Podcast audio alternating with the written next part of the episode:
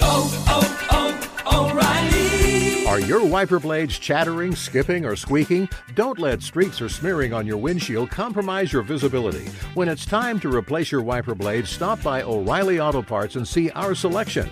Our professional parts people will even install your new wiper blades while you wait. Stop by O'Reilly Auto Parts today. Oh, oh, oh, O'Reilly! Auto Parts. What's up? This your boy Lil Duval, and check out my podcast, Conversations with Unc, on the Black Effect Podcast Network. Each and every Tuesday, Conversations with Unc podcast feature casuals and in-depth talk about ebbs and flows of life and the pursuit of happiness. Unlike my work on stage, I tap into a more serious and sensitive side to give life advice and simply offer words of encouragement, yet remind folks to never forget to laugh. Every Tuesday, listen to Conversation with Unc, hosted by Lil Duval on the Black Effect Podcast Network, iHeartRadio app, or wherever you get your podcasts.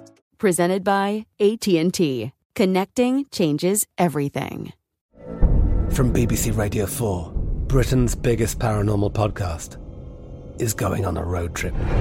I thought in that moment, oh my God, we've summoned something from this board. This is Uncanny USA. He says, Somebody's in the house. And I screamed. Listen to Uncanny USA wherever you get your BBC podcasts, if you dare.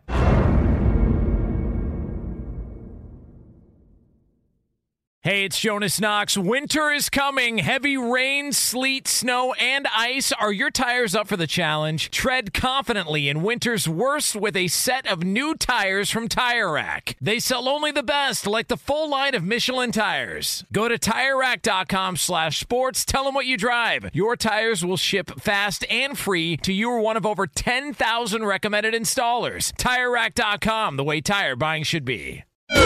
This is the best of Outkick the coverage with Clay Travis on Fox Sports Radio. Appreciate all of you joining us here on a Thursday morning. A lot of you starting to drop out of the workforce as it gets closer and closer to Christmas. Uh, I hope all of you have got your shopping done. I was at the mall last night and it was an absolute zoo. Uh, so uh, as closer you get to Christmas Day, the wilder it gets anywhere near the mall or a major shopping area.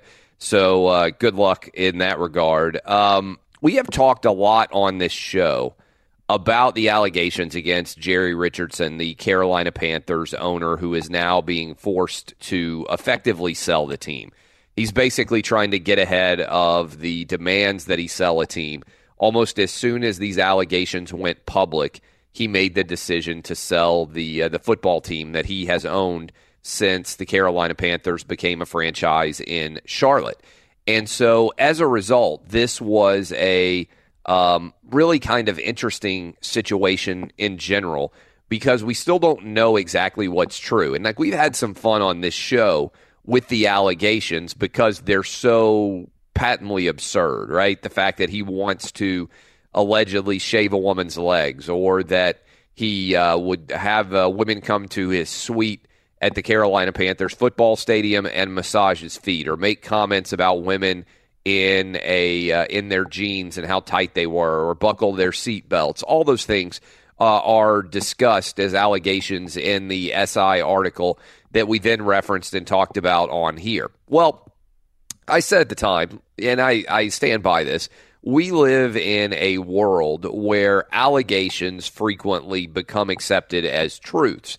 And one reason we live in the world where allegations are accepted as truths is because, by and large, it's a lot easier to not stand up and say, hey guys, remember these are just allegations. Because if you do that, the mob can turn its attention onto you. And I do think it's interesting to think about in a social media era how frequently we anticipate and expect that everybody should end up with the same opinion. And if you're the lone voice of dissent, frequently the mob will turn its attention on you and envelop you as well. I say all that as a prelude to this. Cam Newton defended Jerry Richardson pretty decently yesterday. And Cam Newton didn't have to do that. The easiest thing that Cam Newton could have done was just say, well, those allegations are really serious, and uh, I think Jerry Richardson made the appropriate decision to sell the franchise. But I don't believe Cam Newton said that. I got into the off, got into uh, the office, got into the studio today, and the guys back in LA said you need to hear what Cam Newton said. It's not going to get a lot of attention, probably because uh, it's not part of the larger mob going after Jerry Richardson. And so I want to play Cam Newton's comments when he was asked about the Jerry Richardson situation. By the way, Cam also had some fun with the Christian McCaffrey uh, play. If you don't remember that play, we played it for you, I think on Monday, uh, where Cam Newton, you can hear Clay Matthews calling out that Christian McCaffrey is going to be running a wheel route. And Cam Newton uh, says, "Oh, you've been studying film, right?" And then it's a different route. It's a little bit of a uh, like a little slant over the middle there, and they hit him for a touchdown, Christian McCaffrey. Um, and so, uh, we still have that audio? We may still have that audio too, but I bet we have audio of Cam Newton talking about Christian McCaffrey as well. But I wanted to play for you Chris uh, Cam Newton talking about his owner Jerry Richardson. Having a person of influence, you know, a person, you know, with so much responsibility, you always are set to a higher standard, no doubt about it. But in this day and time, it's almost you're automatically guilty until proven innocent, rather than in the the rights of the judicial system, you're supposed to be innocent until proven guilty. Everything that I've heard were allegations and um, you know nothing nothing was um, actually proven. You know, it's just of another person's word versus that person's word. But needless to say, man, I still think extremely highly of Mr. Richardson. Uh, I don't even know none of the sources, what none of the sources' names have have came out. So I really don't, you know, I'm kind of, you know, reaching to, to to find it. But you know, like I said, I take sexual assault extremely serious and um, you know I didn't want to offend anybody by that, but you know just having a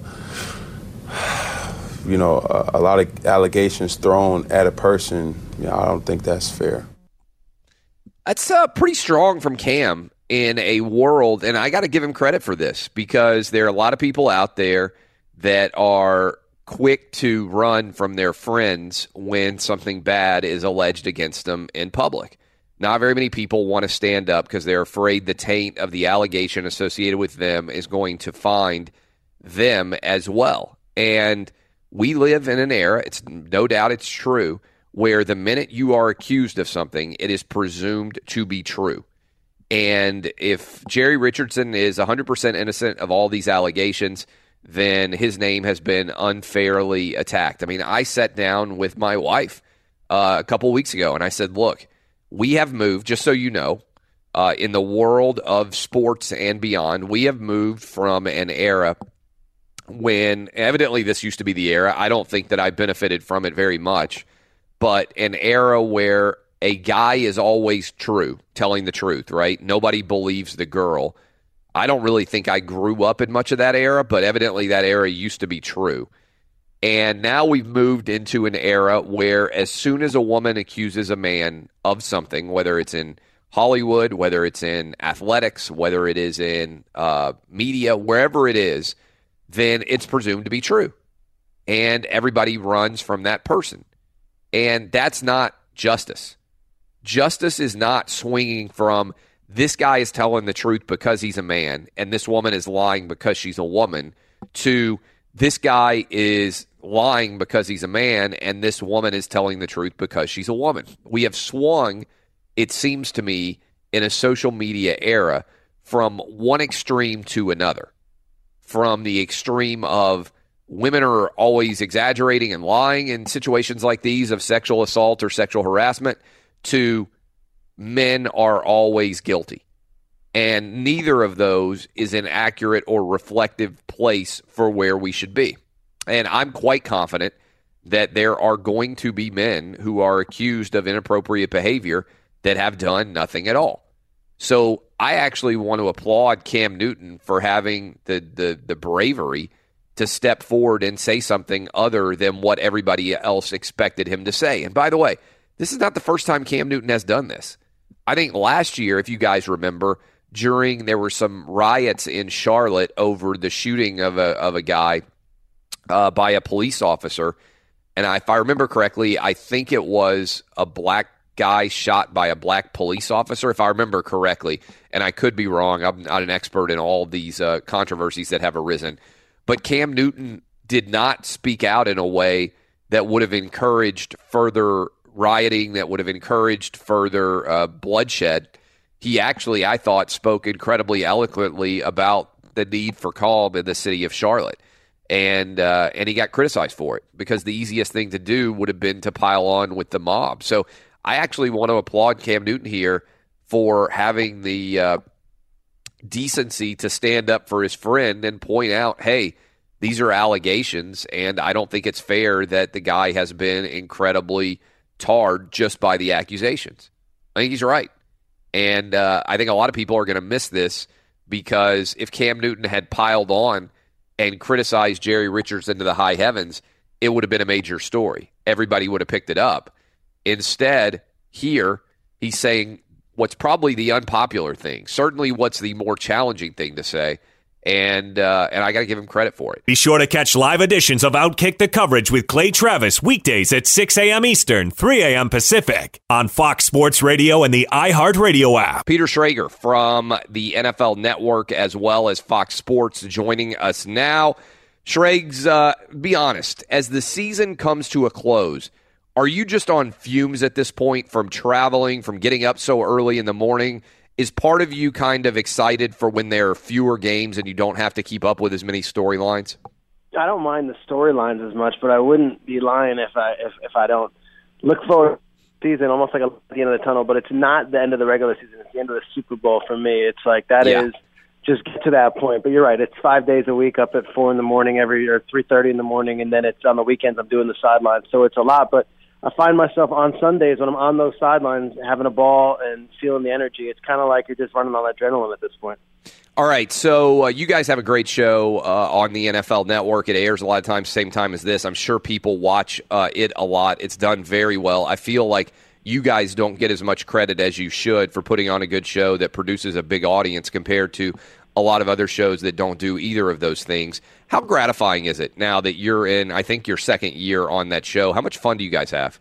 it's funny because you're you're saying that, and it's so true. Like they're talking about this new ESPN show, and it's going to be like uh, Good Morning America, but for sports. And Mike Greenberg getting paid six million dollars and all this stuff, and it's like, you know, you know, we, there's four of us. We actually really like each other. We're on in the morning. I think we're doing a great job, and the response on Twitter is insane. And guests want to come on, and I go to these NFL facilities and literally the general manager, the coach, the quarterback are like, we watch the show in the morning. So that's where the reward is. But yeah, there, there's not going to be a Richard Deitsch column on our on our show, and I don't think John Ourand and uh, Jim Miller are doing a podcast about the success of Good Morning Football. And I think a lot of that is just we keep our head down and we do our job. We come to work every day, and I think we're cool with that. We don't necessarily get the uh, the media attention that a Jemele Hill or Michael Smith or whatever the other shows are that seem to be part of an apparatus of you know let's let's let's get get big promotion around the show. Ours is more let's just have fun, and if you're in, good, and if you're not, don't. But uh, second year in, and we absolutely love coming to work every morning, which is basically the the greatest reward of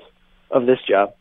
What do you think happens in the NFC with the wild card race? All right, so the NFC South, it's coming down to Carolina, Atlanta, and New Orleans.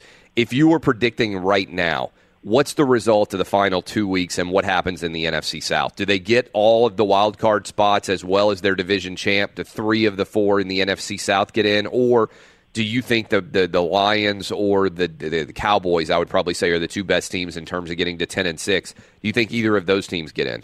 Well, the Buccaneers are the wild card team here because the Buccaneers can play ultimate spoiler, and they have shown no, no, no version of themselves that would prove that they can do that. Because both the Saints and the Panthers play the Bucks in the next two weeks. Um, if any of those teams lose out and the and the Lions win out, the Lions find their way into the playoffs. So that's the key one there. But to me, the biggest the biggest thing with the NFC South is this weekend, and I cannot wait for this Saints Falcons game. The Saints have looked like uh, gangbusters most of the season, but Falcons beat them, and you know Sean Payton had had, had the the penalty at the end of the game for an unsportsmanlike, and that was in Atlanta. Now it goes to New Orleans, and everyone's got the Saints winning. They're a big six point favorite. I have been around the Falcons team enough over the last three years with Dan Quinn that I can promise you, Clay, the Falcons will give them a great game on Sunday. And if anything, the Falcons are going to come out punching. I, I might take the Falcons straight up in that one. And if that's the case, then everything gets thrown into upheaval. And the biggest loss to me, Seahawks going down to Jacksonville a couple of weeks ago, an out of conference game, and losing that one. Because if you win that one, you then have the edge and you can withstand a loss to the Rams like they took last week, win out and be okay. But now Seattle looks like they're on the outside looking in. Does Seattle have long term structural problems because of the way they've performed this year? It seems like the defense has kind. there's been that long tension of is this Russell Wilson's team or is this the Seattle Legion of Boom's defensive team? Do you buy into the idea that there's tension there and at some point they have to make a decision about what the future trajectory of this team is? Is Russell Yeah. Wilson going to be the leader of the defense? No, I mean, I mean, look, Russell Wilson's going to be there. Whether everyone else is is a question. They also made two moves that didn't get a lot of a lot of buzz this year, but they traded draft picks to get Duane Brown and to get Sheldon Richardson, basically saying we're all in. Like we're taking we're taking big veteran contracts, and we're going to be willing to pay them, and we want these guys. And it hasn't worked out. I mean, to lose the way they lost to the Rams at home last week, and then to have some no-name players try to get into a scrape at the end of the game, it was almost like this is not how the Legion of Boom was supposed to end their reign. Like this wasn't guys that you've never heard of being the ones fighting Aaron Donald and whoever else. Um, I, I don't see how they can bring the current version of this team back next year and expect to be any more competitive than they were this year. Uh, you look at the numbers. Cliff Avril's 32 years old. You know, Kam Chancellor's 32 years old. A neck injury. Richard Sherman. I don't know many guys who recover and are better after an Achilles injury after the age of 30. So it, it's it's you know a lot of people have said that you know it's the heart of the champion and Pete will find a way and what they do best is find new players. A lot of other people are saying, and look, there's a lot of big personalities in that locker room. You- You're just getting blown out by the Seahawks and the Rams, and now you've got to come off an injury and try to regroup in August. I'm just not sure they can light that fire again. What do you think about the job? Speaking of the Seahawks, the team in the NFC West that's done phenomenally this year is obviously the Rams and Sean McVay. Where does Sean McVay's coaching job this year rank all time? Because I mean, I think if you had told people coming into this season the Rams are going to be 10 and 4 headed into the final 2 weeks of the season and they're going to win the NFC uh, West outright, they would have told you you were insane. And it's not just that they've won, it's that they look like a totally different team. Where does his performance this year rank in your mind, almost on an all time list of coaching impacts? Well, full disclosure, Sean's been a good friend of mine for I don't know five years now since he got to Washington. Uh, we've been pretty close, so I'm proud of, of seeing his success. And I can tell you, even he, I think, would be in a moment of honesty would tell you that he's uh, surpassed expectations. How does it rank all time? I'm not sure he's the coach of the year. I look at what Doug Marrone did in Jacksonville, and I think that's even more impressive. That the Jaguars, who have been this moribund franchise that continues to swing and miss with players found a way to put it together. And I look at Doug Pederson in Philly. That was not supposed to be a 12 and 2 team. Um, and if you want to go one more, Mike Zimmer lost uh, two quarterbacks and the star running back before week four and is now, you know, 12 and 2 or 11 and 3, whatever. There's been several different coaching uh, dynamic performances. I think McVay is the coach of the year when it's all said and done just because of the rapid turnaround. And Clay, I know you'll appreciate this as a Nashville guy. Listen to this. The top three quarterbacks in the NFL right now, in the NFC right now, the top three seeds, you know who they are? It is right now Jared Goff for the three seeded, you know, Los Angeles Rams. Number two seed is the Vikings, Case Keenum. And number one seed is the Eagles, led by Nick Foles. All three of those quarterbacks played for Jeff Fisher within the last two years. Yeah, that's pretty amazing. They were all on the Rams roster, right, with Jeff Fisher, Yeah. and now they're all three the one, two, three. Okay, you just laid out one, two, three. Are you buying into any of those guys as Super No. Bowl contenders? No, I I mean, yes, the Super Bowl contenders, sure, they have to be. But like, am I buying in? Am I putting my mortgage up with any of those teams? No, because very likely teams four, five, six are going to be led by Drew Brees, who's a Super Bowl MVP and an MVP. Cam Newton, who's an MVP who went 15 and one two years ago, and Matt Ryan, who won the MVP last year. In a playoff game, a lot of times I'll take the history over the hot player because a lot of times it's experience in the playoffs. So those three places to play are tough. Like I, I don't think anyone wants to go to Minnesota in that dome. I don't think anyone wants to go uh, necessarily to Philadelphia in the outside. But L.A., I'm not sure Drew Brees or Matt Ryan or Cam Newton are shaking in their boots about going to L.A. and playing the Rams. Do you think that there is any way the Jags can contend for the Super Bowl in a legitimate fashion? That is, go. Like, if the Jags actually went to the Super Bowl, how stunned would you be over both the Patriots and the Steelers? Really surprised because I've never seen Blake Bortles, whether it be college or the NFL, in a big spot. You know, have to lead his team in cold weather, down seven with two minutes left. Like he's never. I mean, UCF, he was a good quarterback on a on a decent team, but the Jaguars have never been good under him. And I just, you know, to think about Brady and Roethlisberger and cold weather environment and going back and forth, and then Bortles having to answer the call three times. You know, I just don't see it. Um, but that said, the defense is so good, and they've got so much. I hate using the word swagger. I almost sound like corny when I say, it, but they've got so much swagger and so much belief in themselves that I wouldn't be shocked if if they gave those teams battles. I just it's just not yet. Like I feel like in the NFL, there's a pecking order, and you got to take a couple swipes first and then break through. I just don't see them upsetting the Patriots or the Steelers in a playoff game. I don't know what's going on with this story, and I'm curious if you guys have spent any time on it or if you spent any time personally with it. New There's England, what are we dealing with? Yeah, yeah, yeah. This New England, uh, this personal trainer thing with Tom Brady, Belichick. Obviously, Brady and Belichick are huge stories in general. And the fact that there might be any tension between the two of them is going to get a lot more attention than almost any other story that could exist in the NFL on an interpersonal relationship basis. Is there anything to this, you think, or is it a total smokescreen, like totally exaggerated? What's the story here? Well, look, this is this could you could do a thirty for thirty on the Alex Guerrero, uh, you know, Tom Brady TB12 stuff. This is many years in the making. Brady has his own personal guy, and this is he credits his entire turnaround of his career, and if not turnaround, the legacy and the ability to, to stay in the shape that he has to this guy. Now, what they did was they gave him a facility on kind of the Patriots campus where it's up there in Foxborough, and it's right there. You can go walk and see it. It's called the TB12 thing, and it's kind of his offices.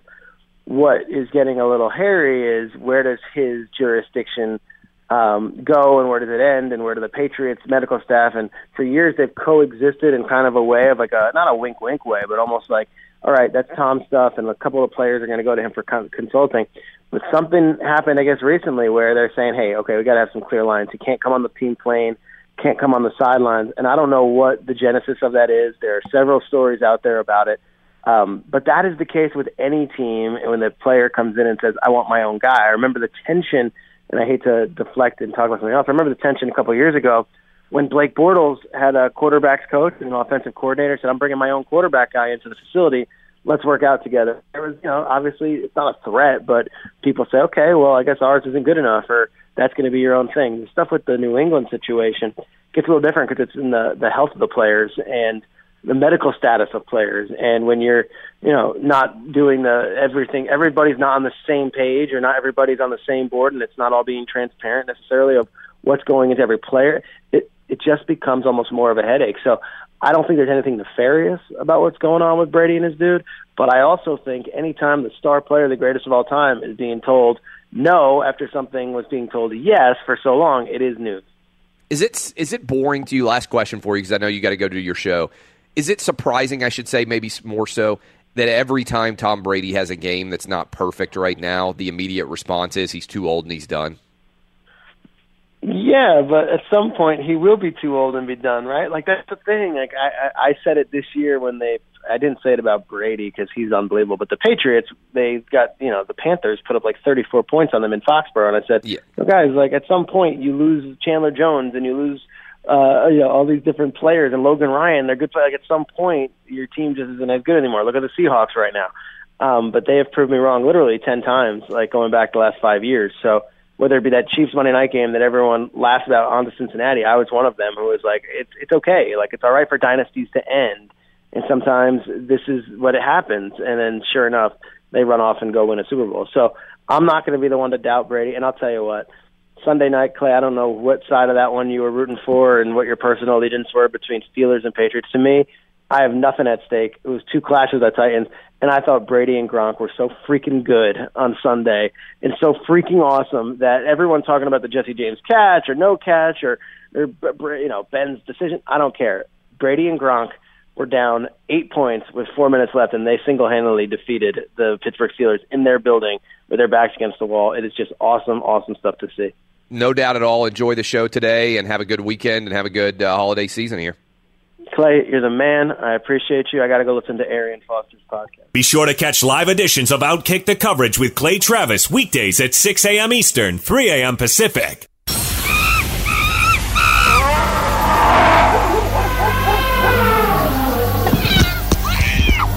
Ladies and gentlemen, I'm just glad I was there. boys and girls, I thought he thought I was like this ginormous piece of chicken. dying times here.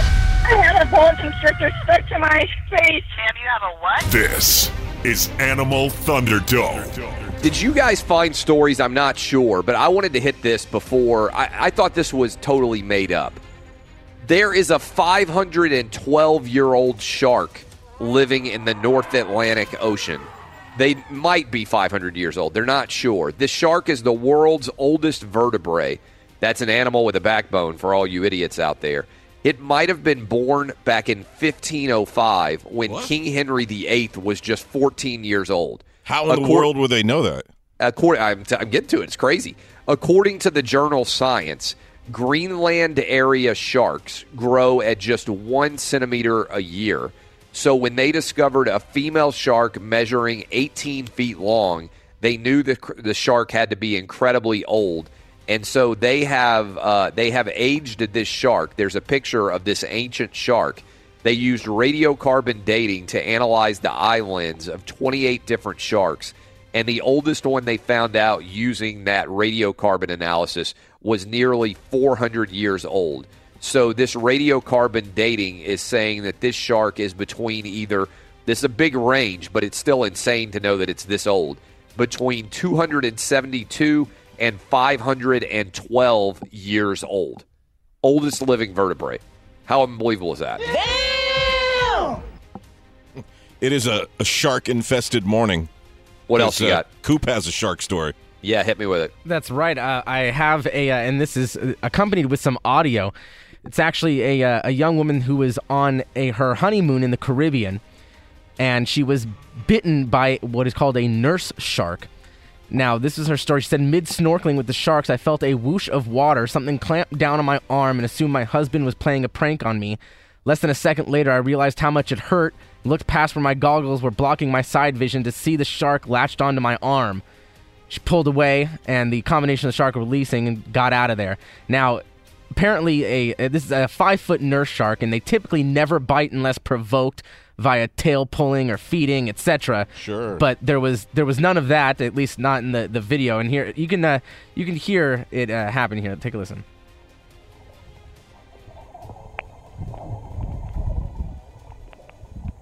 Very good looking woman, by the way. I need to see the video then.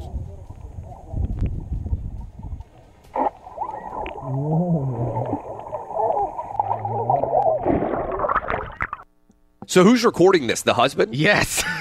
so her, her the honey on the honeymoon, the wife got bit by a shark, and the husband was recording it. Yes. And this is a hot woman getting bit by a shark. Yes, she has nice assets. That's what I'm doing during the break. All right, we need to tweet out that video. Uh, a woman gets bit by a shark, husband films it. That's probably not a great way to start your honeymoon. Fox Sports Radio has the best sports talk lineup in the nation. Catch all of our shows at foxsportsradio.com and within the iHeartRadio app. We opened up the show talking about uh, a lot of different uh, football related issues. I'd encourage you to go download the podcast, search out Outkick. Millions of you every month now downloading the Outkick podcasts. I appreciate you for spreading the word about the show. Uh, and again, we started off by saying we're now on in Indianapolis, 97.5 and I believe 1260. Appreciate uh, the addition of the city of Indianapolis and all of you who are listening to us this morning up there. But what is uh, what is wild to me um, is the degree to which politics and sports continue to inter- intersect. And much of that, I think, is because ESPN, as the leader of the worldwide leader in sports media, has decided to go incredibly left wing. And this is something that I focus on, not because I'm bothered necessarily by the intersection of sports and politics, just that if you intersect sports and politics, you should have to be middle of the road you should have to have at least as many people who have conservative beliefs as have liberal beliefs, and kind of as a background. Curt Schilling got fired at ESPN for saying that he thought the North Carolina transgender bathroom bill, as it was presently constituted, made sense. That the whole controversy was stupid, but that he didn't want guys going into girls' bathrooms dressed up as girls. Um, and so, whether you agree or disagree with him, he posted about that on his private Facebook page, and ESPN fired him for it.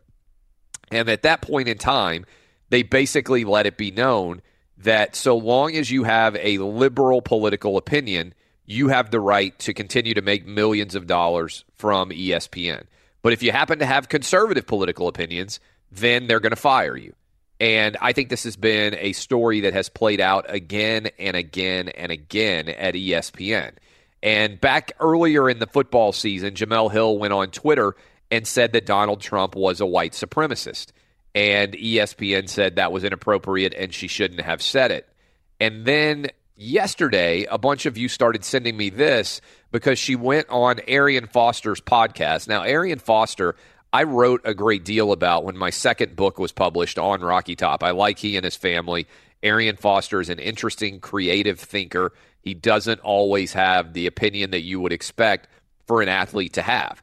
And so uh, that to me is uh, is always a positive thing, right? I'm a First Amendment absolutist, so I think you should be able to say whatever you believe. And Arian Foster has always had interesting thoughts and uh, and not cliched opinions on a variety of different subjects. So I find him intriguing to uh, to interview when I was writing my book, and I also thought he was interesting uh, to talk to during that entire process.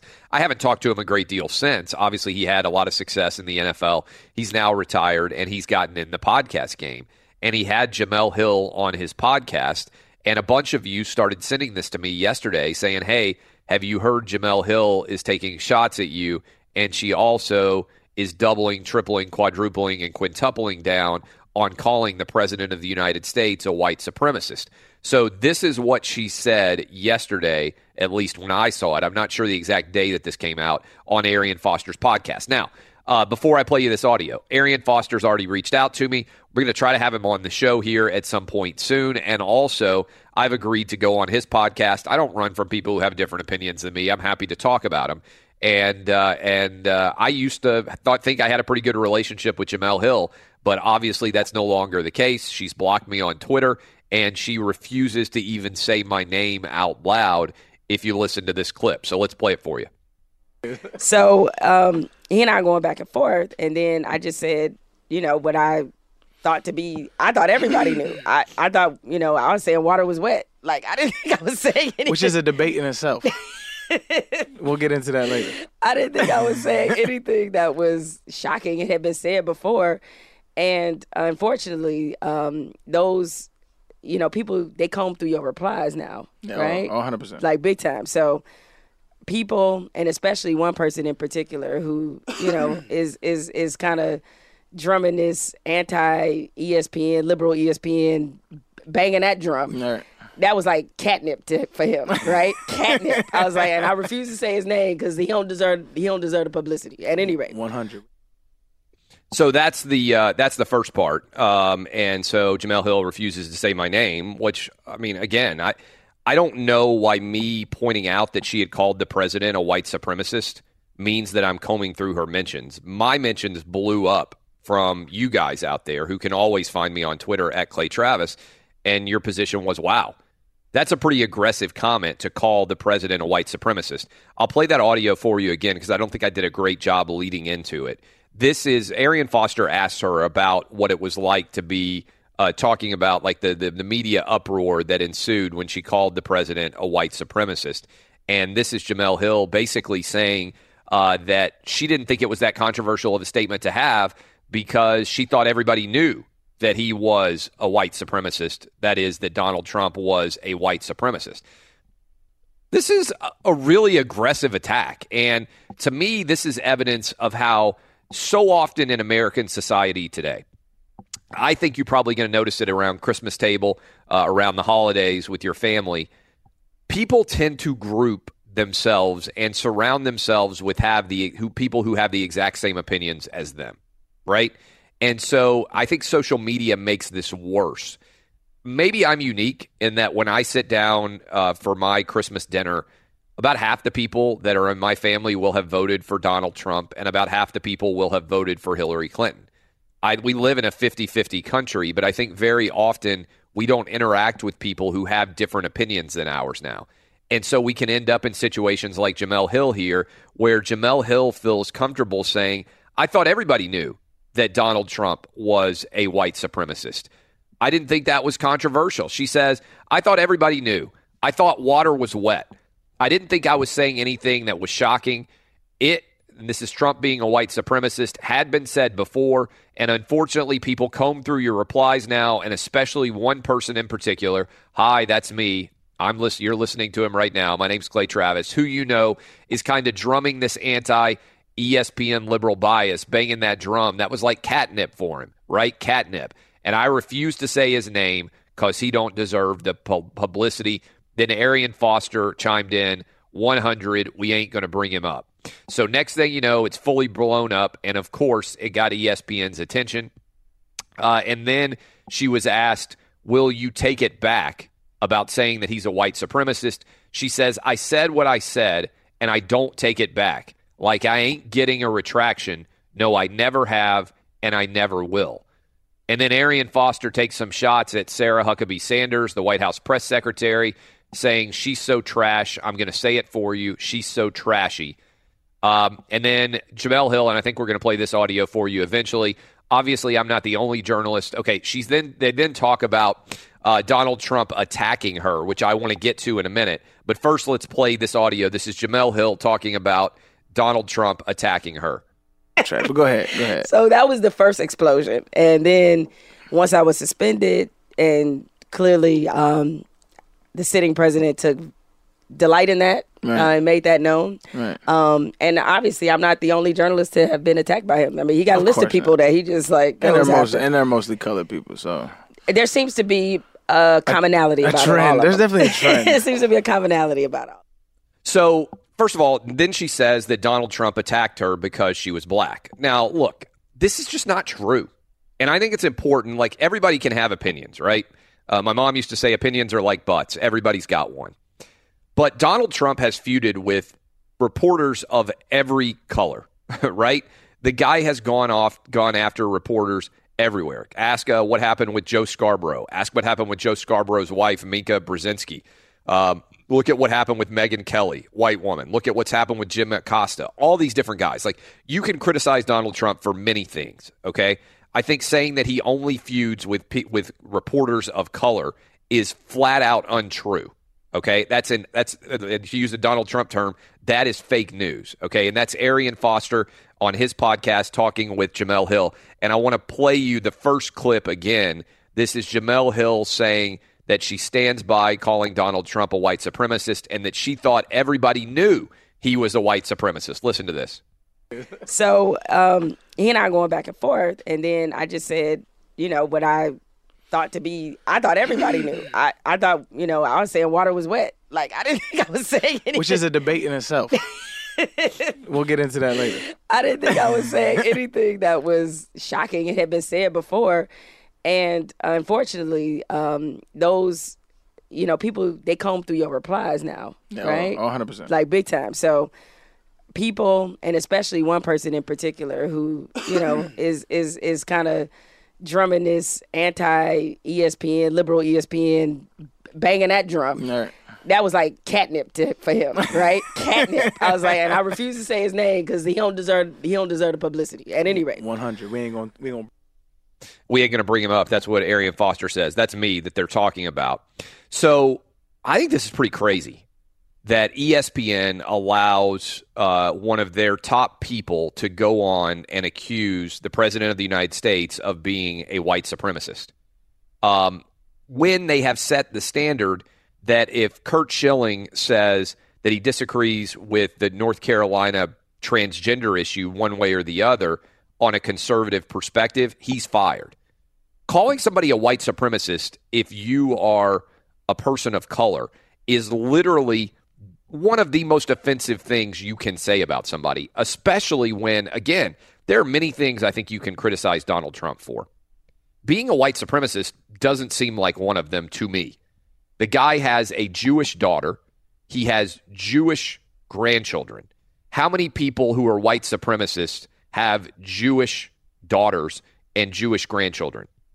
How many of them have the highest ranking, uh, one of the highest ranking people in the White House be their Jewish son in law.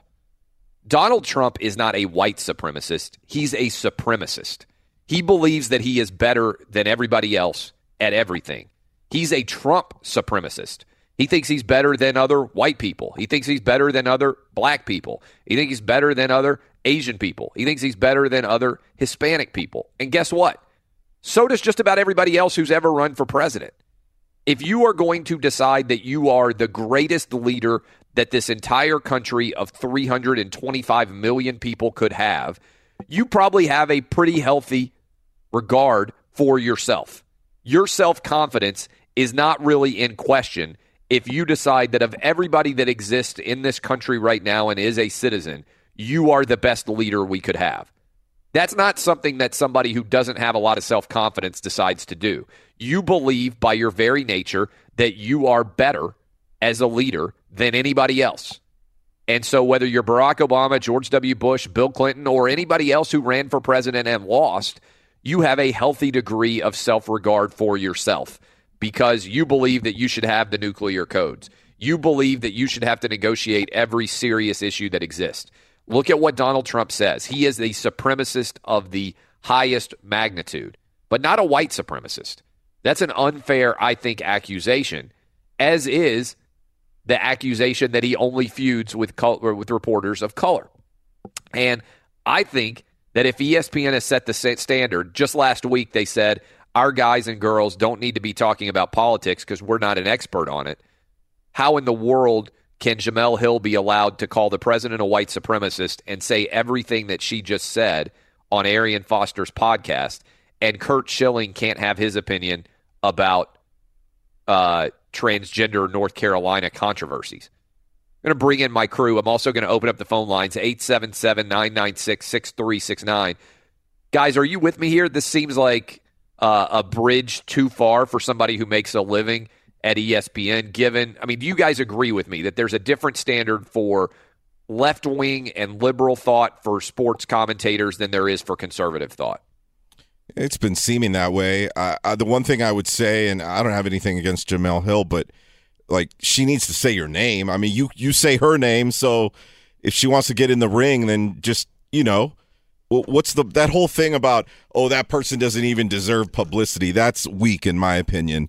Right. If you're going to attack somebody, use Yeah, their name. yeah, right? exactly. I mean, and, and I don't even know what she would attack me for, frankly. I mean, she's upset that I that I retweeted that she called the president a white supremacist. Like she's the one who said it. And is she upset with me now because she went on Arian Foster's podcast and said it again? To Arian Foster's credit, as soon as I posted this on Outkick, and you can go listen to the entire context of the interview. I put up the whole 13 minute segment uh, that Arian Foster shared. Arian Foster reached out and said, "Hey, you want to come on the podcast and talk about this?" I said, "Sure." You know, I don't run from people I disagree with, and and frankly, I thought I had a good friendship with Jemele Hill before I think she went off the reservation. Um, I have uh, had her on my shows uh, over the last six or seven years multiple times. I think she's a good guest. I think she's smart. We have different opinions on a lot of different issues, but I say her name. You know, I respect the fact that she has what I think are wrong opinions, but I attribute them to her. So when she says, uh, you know, it's uh, I, that uh, what'd she say? I refuse to say his name because he don't deserve the publicity. First of all, everybody knows who I am at this point in time. When you're saying that, everybody knows who you're talking about. So I just think that's a weak move. I think that is a uh, that's the, the move of a coward. And frankly, I think calling somebody you don't know a white supremacist is the move of a coward too. Because I think there are lots of things you can attack Donald Trump on that you disagree with him politically on. I think using your forum as an ESPN employee to go after the president of the United States. And by the way, she said he attacked her. He did not attack her. He just responded to her. Need like a lesson in semantics here. If somebody uh, you attack somebody, like if Jemele Hill called the president unprompted a white supremacist, and eventually after she was suspended, he fired back and said the reason why ESPN's ratings are tanking is because of people like Jemele Hill and their uh, untruths or something like that. I don't remember what his exact tweet was. That's not attacking you. That's responding to your attack. An attack to me is unprovoked. When the Japanese bombed Pearl Harbor, that was an attack. The American response to the the bombing of uh, the Pearl Harbor was not an attack; it was a response. If somebody walks up and punches you, that's an attack. Your counterpunch is a defense. There's a difference between an attack and a defense, and oftentimes it's lost. And people want to say, "Oh, the president attacked Jemele Hill." No, he didn't. He responded much lighter than she did to this controversy. I'm opening up the phone lines. Justin, you disagree with me on a lot of things. Am I wrong here? Is this pretty crazy for her to step into right now, especially, by the way, when the president of ESPN just got fired, when they just said last week, we're going to avoid talking about politics, and when she knows that it's controversial to say about the sitting president of the United States, he's a white supremacist? I will say that it's weird for her to get back into it after all of the the backlash and the, the hoopla that surrounded the the first time that she said it. So uh, I do find that part kind of weird. Strange. Oh, oh, oh, O'Reilly. Are your wiper blades chattering, skipping, or squeaking? Don't let streaks or smearing on your windshield compromise your visibility. When it's time to replace your wiper blades, stop by O'Reilly Auto Parts and see our selection. Our professional parts people will even install your new wiper blades while you wait. Stop by O'Reilly Auto Parts today. Oh, oh, oh, O'Reilly. Auto Parts. From BBC Radio 4, Britain's biggest paranormal podcast is going on a road trip. I thought in that moment, oh my God, we've summoned something from this board. This is Uncanny USA. He says, Somebody's in the house. And I screamed. Listen to Uncanny USA wherever you get your BBC podcasts, if you dare.